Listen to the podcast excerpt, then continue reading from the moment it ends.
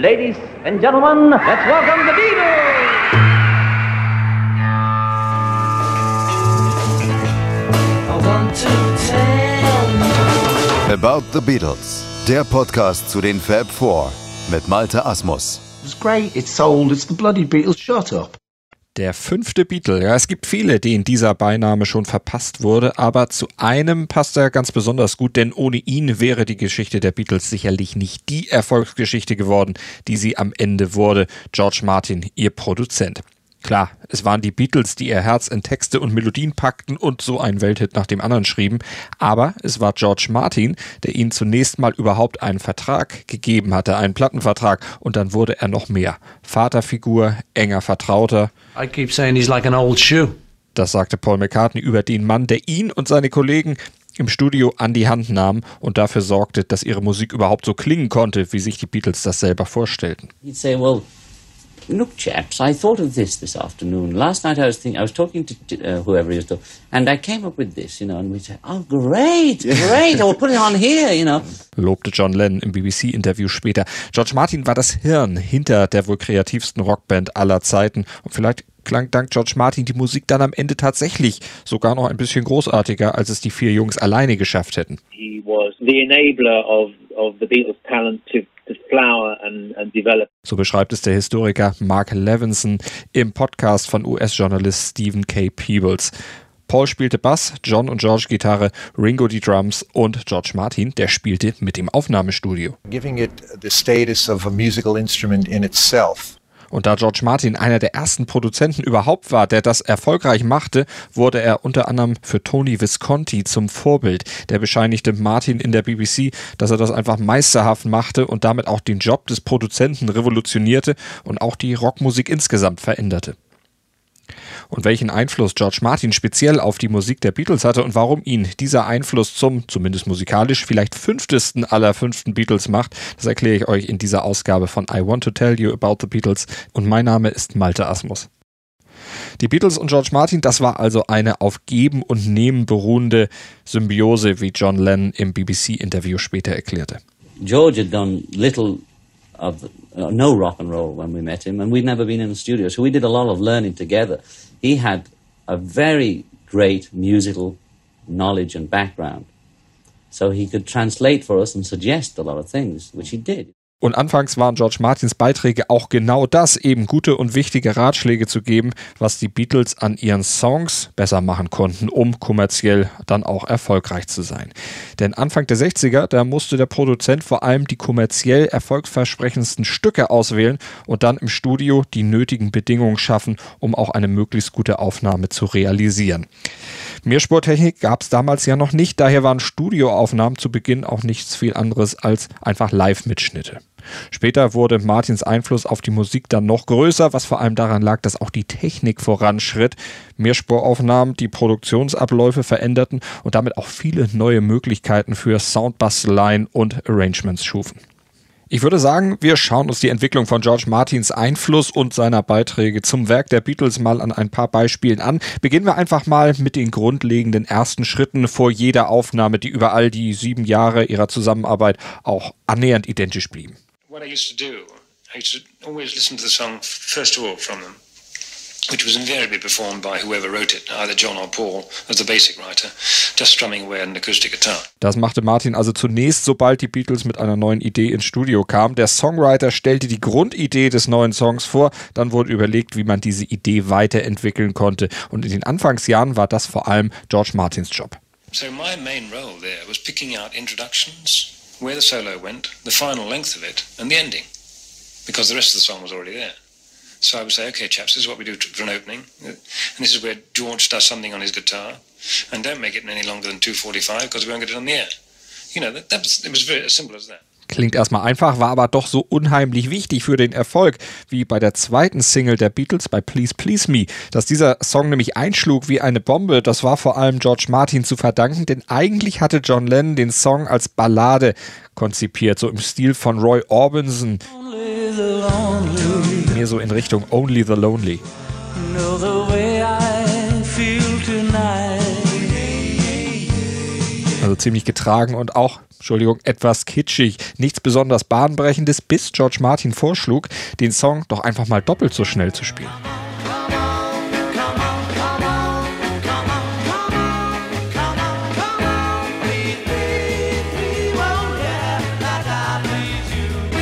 Und das war es, was der Band dann am Ende ihren ersten Nummer eins Hit brachte. Und der nächste folgte sogleich mit From Me to You, ein Song, der in der Urversion vor allem an zwei Problemen krankte. Er war viel zu kurz, kam nicht annähernd an die angepeilten zwei Minuten ran und war außerdem komplett abwechslungsfrei und damit verdammt langweilig und ohne den eigentlich nötigen, unverwechselbaren Charakter. Zwei Killer für eine Single, denn um im Radio erfolgreich zu sein, muss ein Song ja gleich in den ersten Sekunden einschlagen. Also musste George Martin wieder ran. Er nahm sich zunächst mal den Songaufbau vor und das Resultat: Das Intro wurde instrumental aufgepeppt mit John Lennons Mundharmonika, die kennen wir noch von Love Me Do, und dem charismatischen Da-Da-Da, Da-Da-Dun-Dun-Da.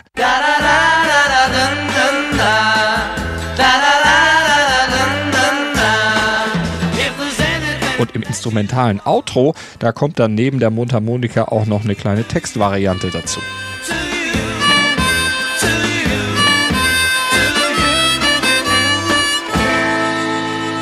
Und da war sie dann auch schon, die nächste Nummer eins der Beatles. Und dann ging es auch los mit weiteren Soundbasteleien.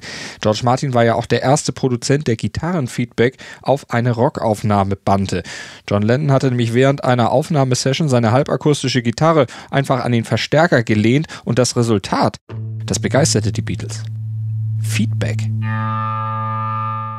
Und das wollten sie unbedingt auf einer Aufnahme verwenden. Und deshalb hat Martin vorgeschlagen, es als Intro für I Feel Fine zu verwenden und vor das Riff des Songs zu schneiden. Und fertig war die nächste Nummer eins, ein Song, der im Weihnachtsgeschäft neunzehnhundertvierundsechzig die Spitze der U K-Charts erklomm. She's in love with me and I feel fine.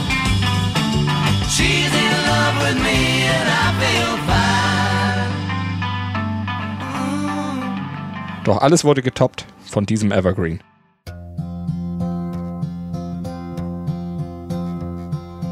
Yesterday, all my troubles seem so far away.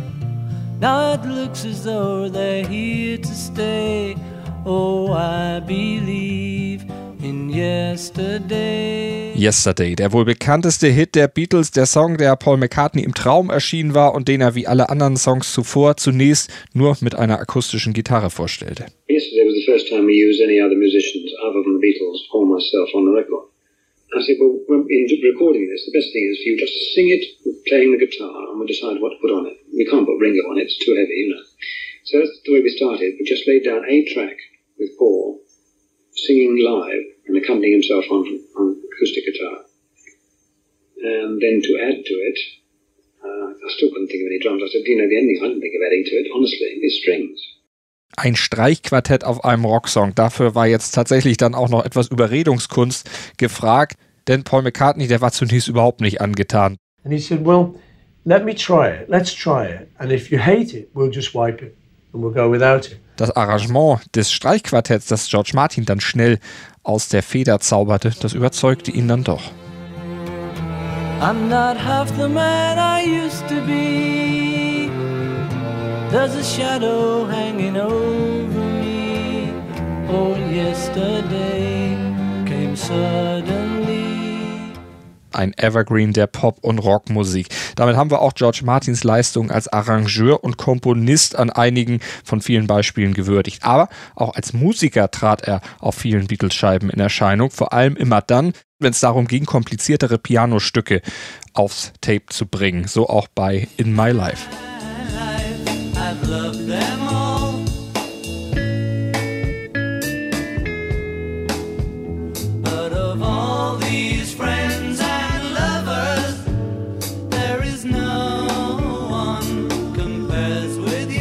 diesem Song, da resümiert John Lennon ja Stationen seines Lebens, unterbrochen von einer Solopassage, für die George Martin dann vorgeschlagen hatte, sie im Stil von Johann Sebastian Bach zu füllen.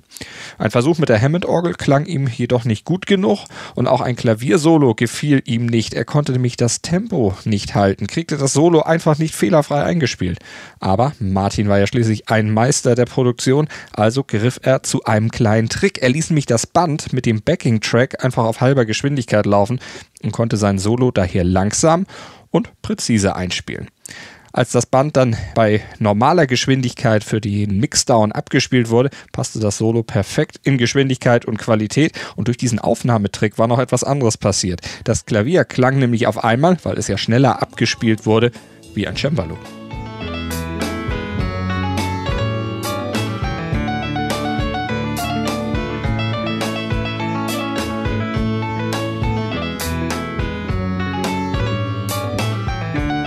Und von solchen Produktionstricks hatte Martin noch ganz, ganz viele mehr auf Lager, um den Songs der Beatles einfach einen unverwechselbaren Klang zu geben. Aber auch, um genau die Klänge erzeugen zu können, die sich die Beatles selber wünschten. Paul, der war ja musikalisch vorgebildet und konnte auch meist gut artikulieren, was er wollte, wie er wollte, dass etwas klingt. John Lennon dagegen, der warf George Martin meist nur vage Bröckchen hin, sagte zum Beispiel, ich will, dass es orange klingt, oder ich möchte das Sägemehl der Zirkusarena riechen können, wenn ich den Song höre. Das wünschte er sich zum Beispiel für The Benefit of Mister Kite.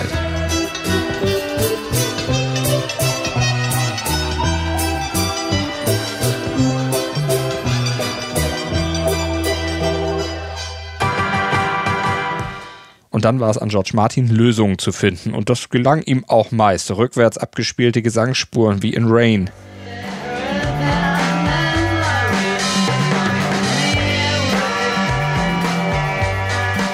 Rückwärts gespielte Gitarren und Drums wie bei I'm Only Sleeping.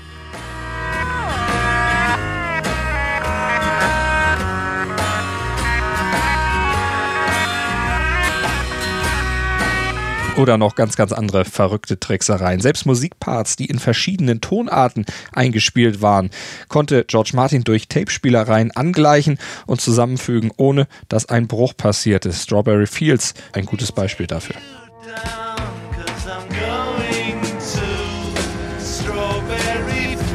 Bei diesem Song, da bestand John Lennon darauf, einen Mix aus zwei verschiedenen Takes zu benutzen. Einen, den die Band eingespielt hatte, und einen, den ein Orchester gespielt hatte. Problem war nur, der zweite Take war viel schneller aufgenommen und noch dazu einen Halbton höher als der erste. Mit heutiger Technik wäre eine Angleichung kein Problem gewesen. Damals war aber dafür jede Menge Soundbastelei nötig. Aber George Martin, wie man ihn kennt, erledigte diese Bastelei natürlich meisterhaft. Er verlangsamte den schnelleren Take exakt so, dass sich dadurch auch auch die Tonhöhe anglich, und voilà, von einer Schnittstelle war quasi nichts zu hören.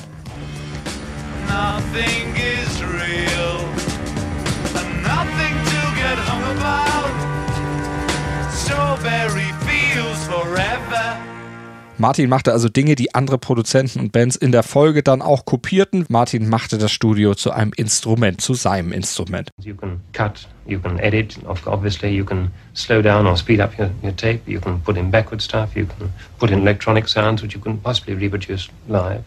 You can use combinations of instruments which are completely unbalanced, but you can make them balanced. You can put a Well, you can put a, a very soft flute against a huge brass chord and still make it sound loud. And then cut up the tape and really well threw it up in the air until it settled down the ground and joined them all up again, together. So it was just became like a like a, um, a patchwork quilt.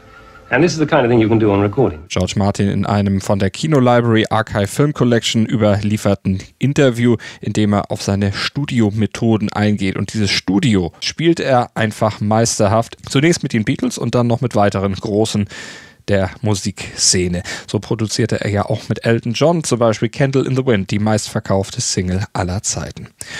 Doch am meisten in Erinnerung bleibt doch vor allem seine Arbeit mit den Beatles, die ohne ihn wohl nie so geklungen hätten, wie sie uns allen noch im Ohr sind. George Martin, zumindest musikalisch, der fünfteste aller fünften Beatles. Doch wie wurde er zu diesem fünftesten aller Beatles? Wie wurde er überhaupt Produzent?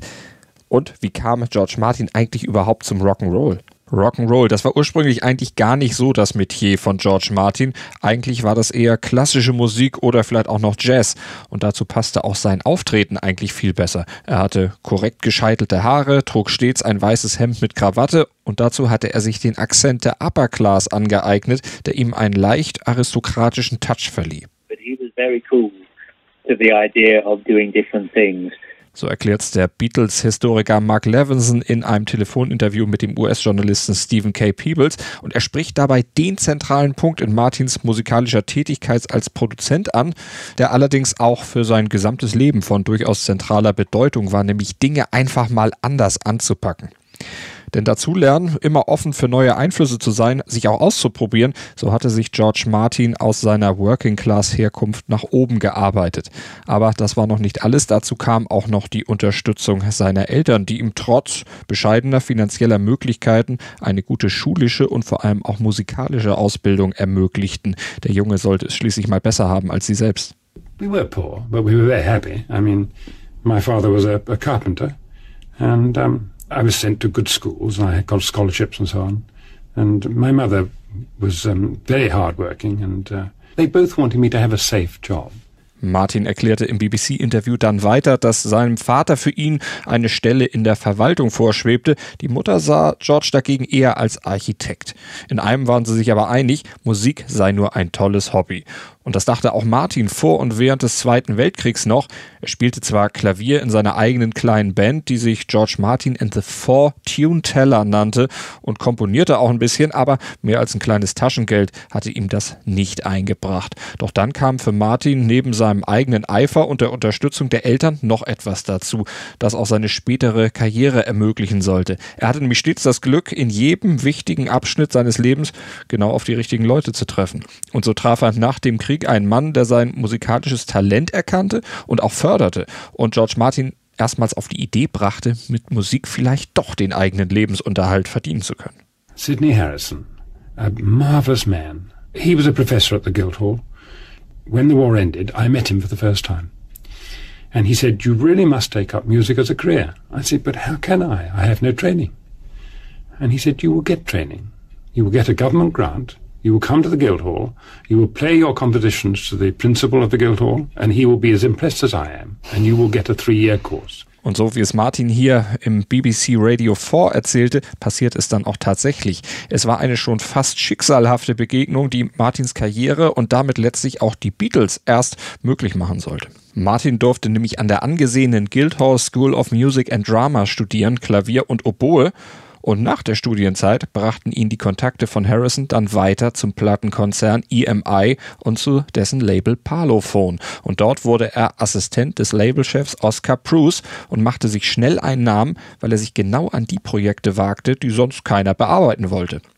Und das auch noch höchst erfolgreich, weil George Martin nämlich Marktlücken erkannte und von anderen missachtete Nischen besetzte. George Martin baute Parlophone vom kaum beachteten Klassik-Label zu dem britischen Jazz- und Comedy-Label um. Vor allem durch die Arbeit an den Comedy-Platten mit Peter Ustinov oder auch Peter Sellers. Und da lernte er für sein späteres Produzentenleben und für die Arbeit mit den Beatles eine ganze Menge. My producing career, I think, really started with the comedy records because I was getting very involved on the floor. Instead of just being in the control room and saying, yes, that's nice, or you were singing a bit flat, it became a matter of going through material and saying, let's not do this. Uh, if we put a bit of music behind this or have a sound of a bandsaw coming in from the left, it'll make it much better. It was creating before we got into the studio at that stage.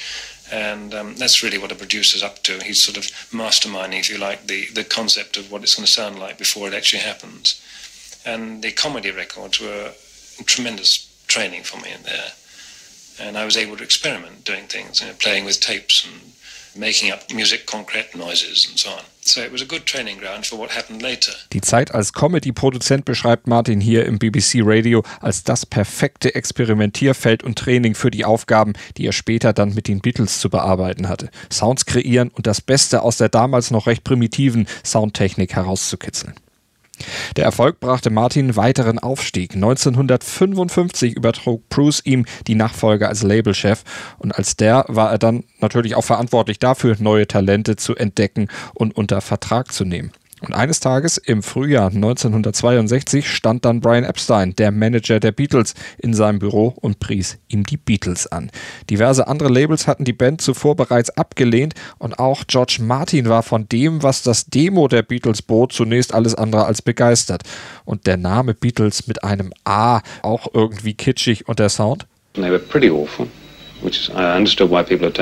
Puh, ziemlich ehrlich, wie Martin im B B C-Interview Jahre später noch seine anfängliche Skepsis den Beatles gegenüber in Worte fasste. Aber von dieser Skepsis ließ er sich zum Glück nicht leiten. Martin wollte sich selbst ein Bild von den Vieren machen und lud zum Vorspielen nach London in die Abbey Road Studios ein. Und da erlag er ihrem Charisma.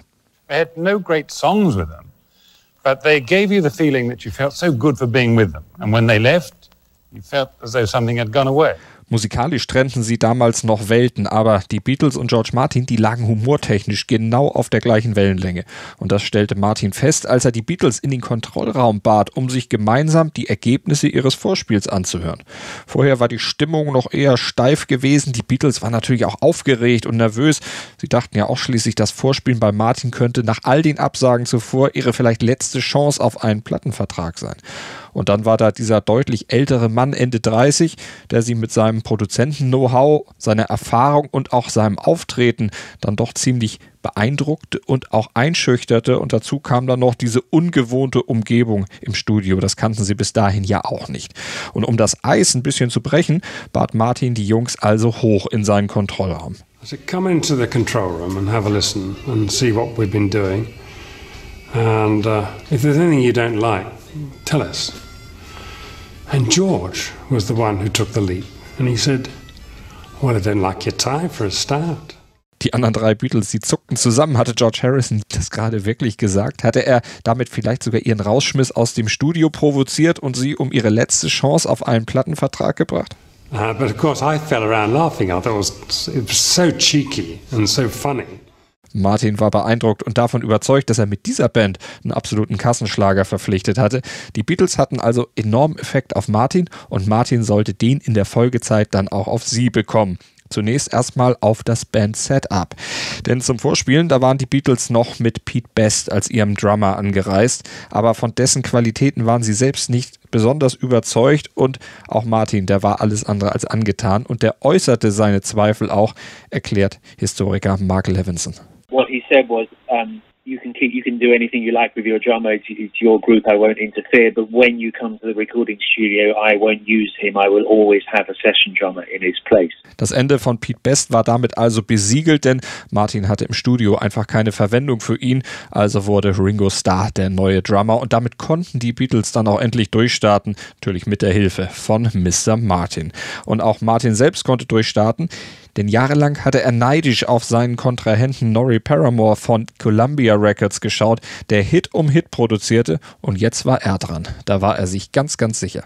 Und damit, das zeigt die Geschichte, sollte er am Ende ja auch recht behalten. George Martin, der Erfolgsproduzent mit den Beatles.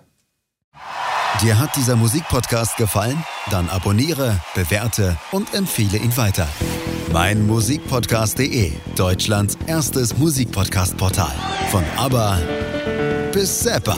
Hast du selber einen Musikpodcast und willst ihn bei uns kostenlos hosten? Klicke einfach meinmusikpodcast.de slash meine-podcasts. meinmusikpodcast punkt de, Deutschlands erstes Musikpodcast-Portal.